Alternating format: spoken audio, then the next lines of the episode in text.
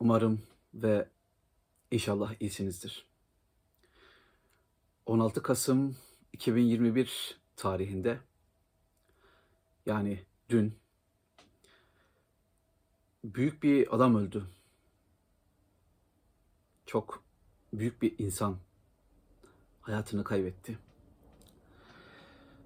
Öyle duygusal bir konuşma yapmak gibi bir niyetim yok.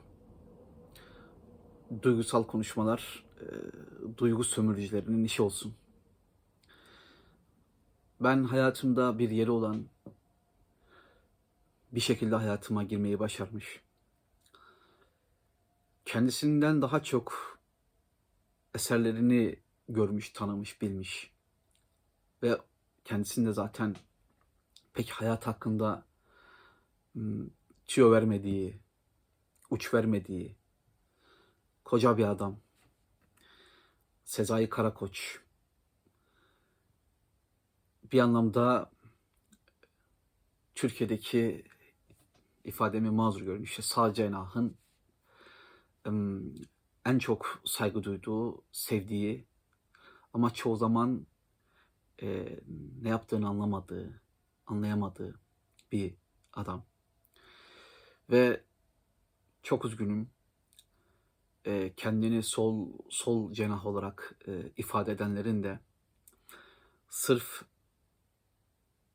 mümin olduğu için, sırf e, dindar olduğu için ve hatta bazen sırf bir Müslüman olduğu için görmezden geldiği,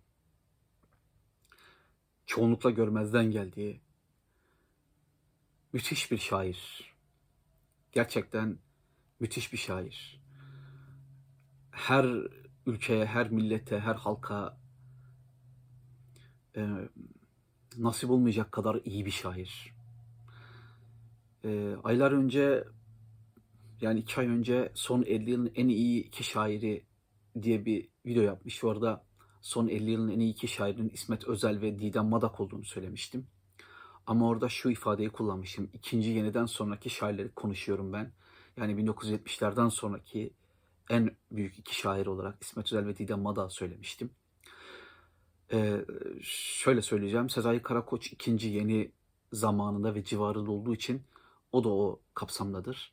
Eğer son 50 yılın en iyi iki şairi değil, üç şairi diye bir video yapsaydım ve Sezai Karakoç'u da oraya alsaydım olurdu. Sezai Karakoç e, Türk şiir tarihinin ben özellikle e, divan edebiyatından sonraki o ara dönemi çok mühim bulmuyorum şiir açısından. Abdülhamit Tarhanları vesaire. E, Cenab Şahabettinleri. E, Cumhuriyet ve civarındaki şairler işte Yahya Kemallerle başlayan yeni dalga. Ardından Orhan Veliler ve tabii ki ikinci yeniciler Turgut Uyar, Edip Cansever, Cemal Süreya, Sezai Karakoç, Atilla İlhan, arkasından gelen İsmet Özel ve dediğim gibi Didem Madak gibi çok özel, çok iyi şairler.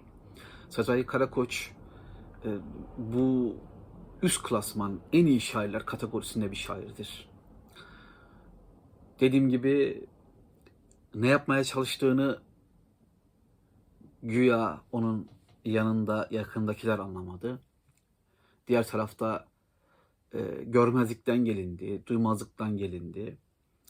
Hani memlekette e, laf bile var ya hani e, solcudan polis, e, solcudan polis, sağcıdan sanatçı olmaz gibi bir ifade var. Yanlış bilmiyorsam ifade böyleydi.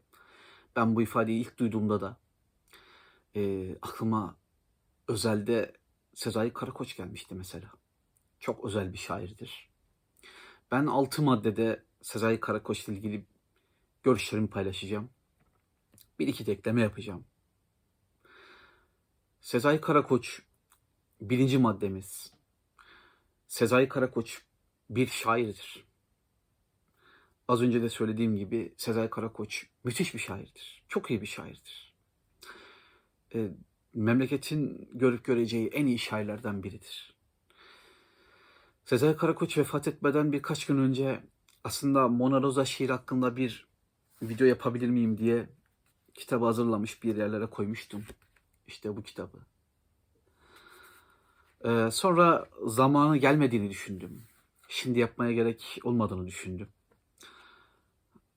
Bir gün, bir buçuk gün geçmeden Sezai Karakoç'un öldüğünün haberini duydum. Sezai Karakoç 1933'te doğmuş. Kitaplarına yazdığı e, bilgiden bunu öğreniyoruz. 33 Diyarbakır Ergani doğumlu.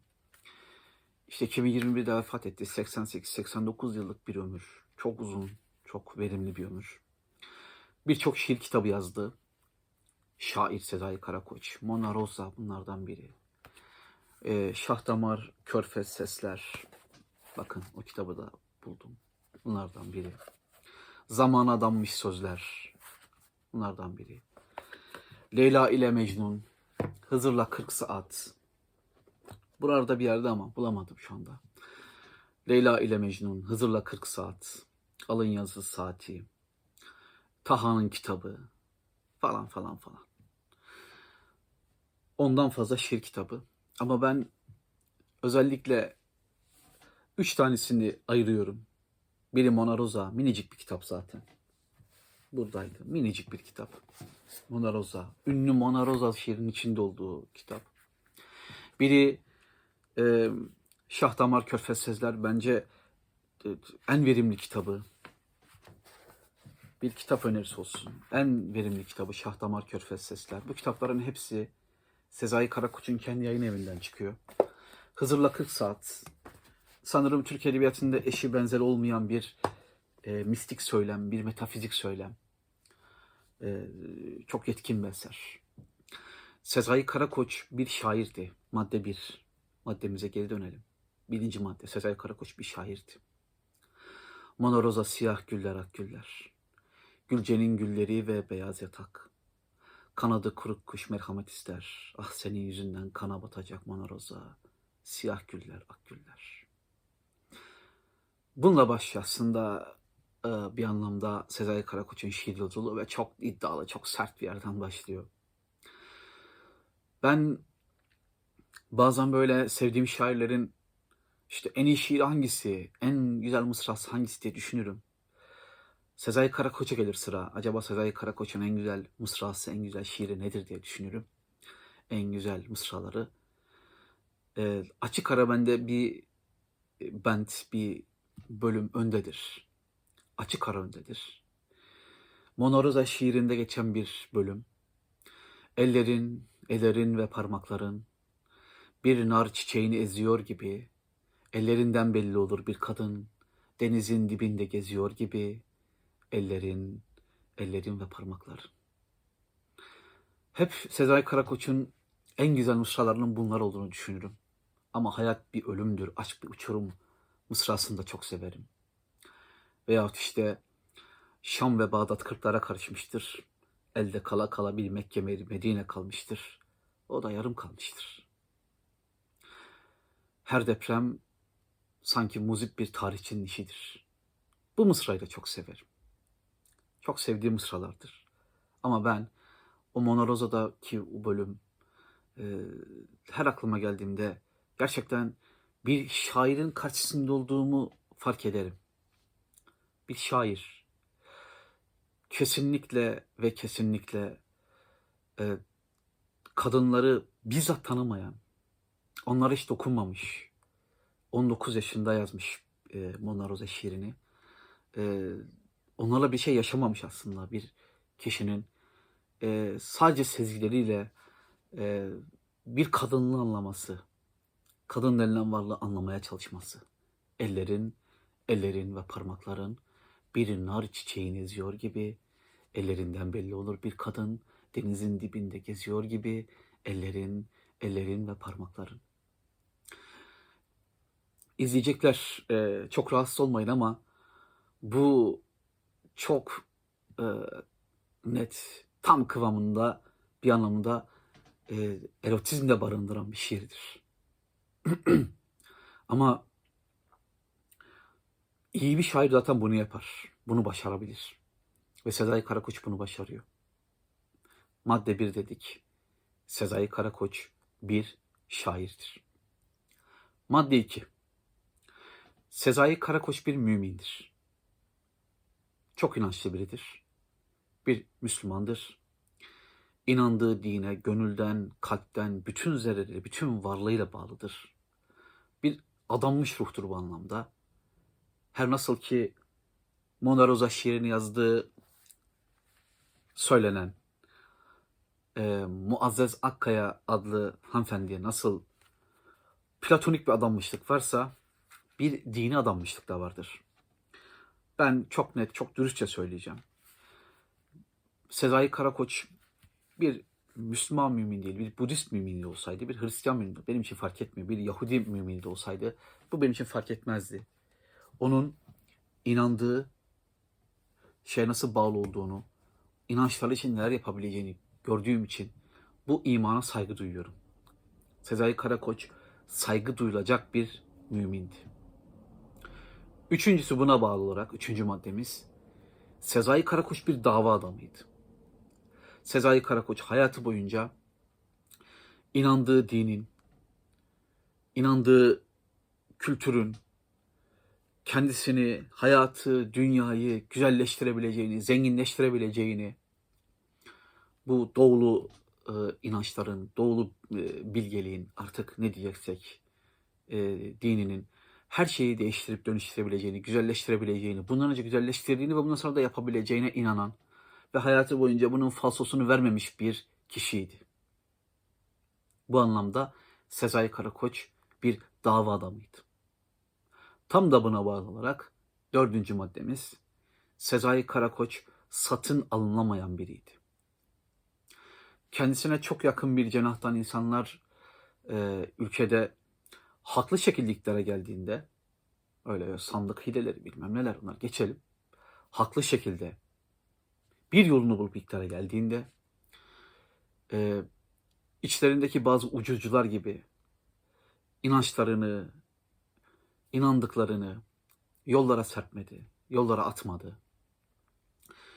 Çok şey kazanabilirdi, çok şey elde edebilirdi. Müthiş bir rant e, paylaşımın içine girebilirdi. Ve kısacası bu işlerin tanrısı olurdu. E, bir yeni bir iktidarın e, yaratacağı kültürün yarı tanrısı gibi ortalıkta dolaşabilirdi. Bunu da tercih etmedi. Çünkü Sezai Karakoç satın alınamayan biri. Herkes satıldı, satın alındı diye bir iddiam yok. Ama Sezai Karakoç hiçbir şekilde satın alınacağına dair en küçük bir ima, en küçük bir şüphe varsa her şeyden uzak durdu. Bu anlamda her zaman bir kuyumcu terazisi kalbi vardı. Sezgileri çok kuvvetliydi. Kötü olandan, çirkin olandan, kötü kokandan veya kokabilecek olandan veya rahatsızlık yaratabilecek olandan hep uzak durdu. Hiçbir zaman, hiçbir zaman buna yaklaşmadı. Bir 90 yıllık hayat düşünün. Bu anlamda falsosu yok. Dava adamı falso yok. Satın alınamayan adam falso yok. Mümin falso yok. Kesinlikle ve kesinlikle falsosuz bir adamdan bahsediyoruz. Ne dedik? Sezai Karakoç bir şairdi dedik. Sezai Karakoç bir mümindi dedik. Sezai Karakoç bir dava adamıydı dedik. Sezai Karakoç satın alınamayan bir adamdı dedik. İnsandı dedik. Sezai Karakoç başka ne? Sezai Karakoç bir okyanus. Maddemizin biri de bu olsun. Sezai Karakoç bir okyanustur. Nasıl Sezai Karakoç bir okyanus? Yani Şam ve Bağdat kırklara karışmıştır. Elde kala kala bir Mekke Medine kalmıştır. O da yarım kalmıştır. Bir tarafı doğudadır bal gibi. Bir tarafı İslam'dır. Bir tarafında sevdiği kadına Truvalı Helen der.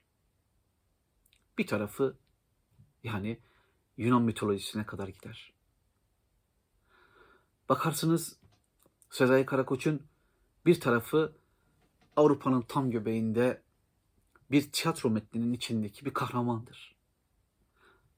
Bir bakarsınız en gizli ezoterik öğreti bir şekilde şiirlerin bir yerine girer. Ama hepsinin hepsinin üstüne mutlaka o mümin Sezai Karakoç kendi e, inandığı değerlerin gömleğini giydirir. Bu anlamda Sezai Karakoç'a söyleyecek hiçbir lafımız yok. Sezai Karakoç böyle bir adamdı.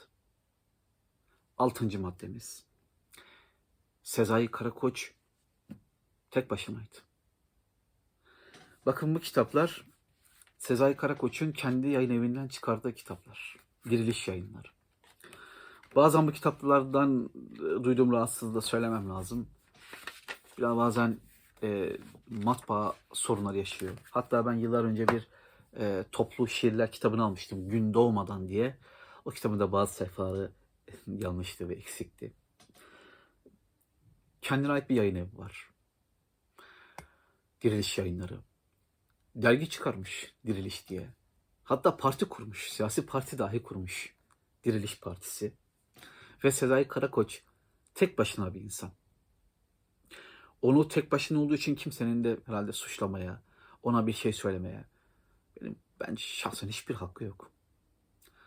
E, bazen bazı insanlar yalnız yürürler. Asla yalnız yürümeyeceksin diye bir e, İngiliz taraftar grubunun sözü var sanırım Liverpool taraftarları asla yalnız yürümeyeceksin diyor. Ama bazıları da hep yalnız yürür. Yalnız yürümeyi başarır. 90 yıl yalnız yürümüş biri. Tek başına. Tek başına yürümüş. Tek başına bir şair. Tek başına bir mümin. Tek başına bir dava adamı. Tek başına satın alınamayan bir adam. Tek başına bir okyanus. Şöyle bir okyanus. Solaris diye bir roman vardır Stanislav Lem'in yazdığı. Onun bir de çok güzel bir film var. Andrei Tarkovski'nin yaptığı Solaris. Bir gezegendir Solaris. Ama tamamen okyanustan oluşmuştur. Bir okyanustan oluşmuş gezegendir Solaris.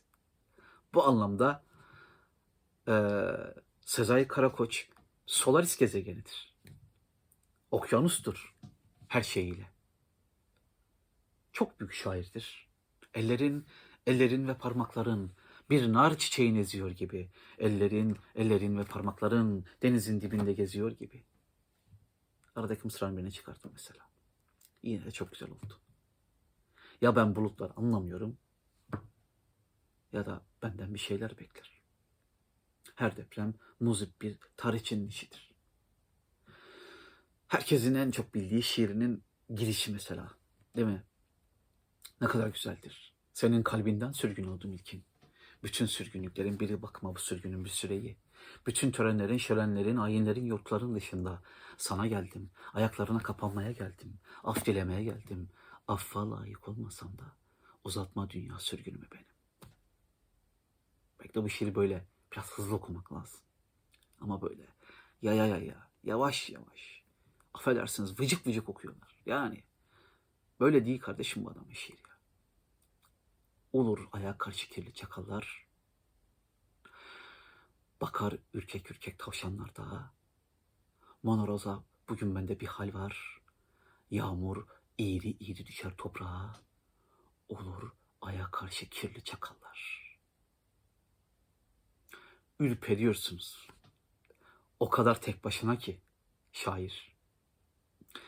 Tek başınalığı bozulmasın diye Mona Rosa şiirini yazdığı çok sevdiği kadın hiçbir zaman Sezai Karakoç'u kabul etmemiş. Sezai Karakoç bizzat konuşmuş mu? Mektup mu göndermiş? Şiirimi okumuş karşısında. Çok dedikodu var. Bir gün belki bununla ilgili bir video yaparım. Bu olayın gerçekliği nedir diye. Ama Mona Rosa şiirindeki bahsedilen kadın Muazzez Hanım onun tek başınalığını bozmamış. Ve o tek başınalık bize koca bir şiir evreni hediye etmiş. Son olarak Sezai Karakoç'un düşünürlüğü üzerine konuşacağım. Sezai Karakoç bir filozof değildi. Bir bilgeydi, bir ermişti ama bir filozof değildi. E, çünkü filozofların merkez noktası hiçbir zaman bir din ve inanç olmamıştır. Genel olarak filozoflar böyle tanımlanamaz bir din veya inanç üzerinden. Sezai Karakoç bir düşünürdü, bir düşünür kimliği vardı. Sezai Karakoç'un bir siyasi kimliği vardı. Sezai Karakoç bir zamanlar devlet memuruydu. Ama Sezai Karakoç'un düşünür kimliğinin çok önemsenecek bir düşünür kimliği olduğunu hiç sanmıyorum. Evet şiirsel, çok güçlü duyguları çok iyi anlatan denemeleri vardır. Ama bunları ben yine şair Sezai Karakoç'un hanesine yazıyorum. Sezai Karakoç bu anlamda bir düşünür değildir. E, Sezai Karakoç'un bu tarafını ayırıyorum. Müthiş bir şair ama yani elle tutulur bir düşünürlük tarafının olduğunu pek zannetmiyorum. Kızmayın arkadaşlar yapacak bir şey yok. Sevgili izleyiciler.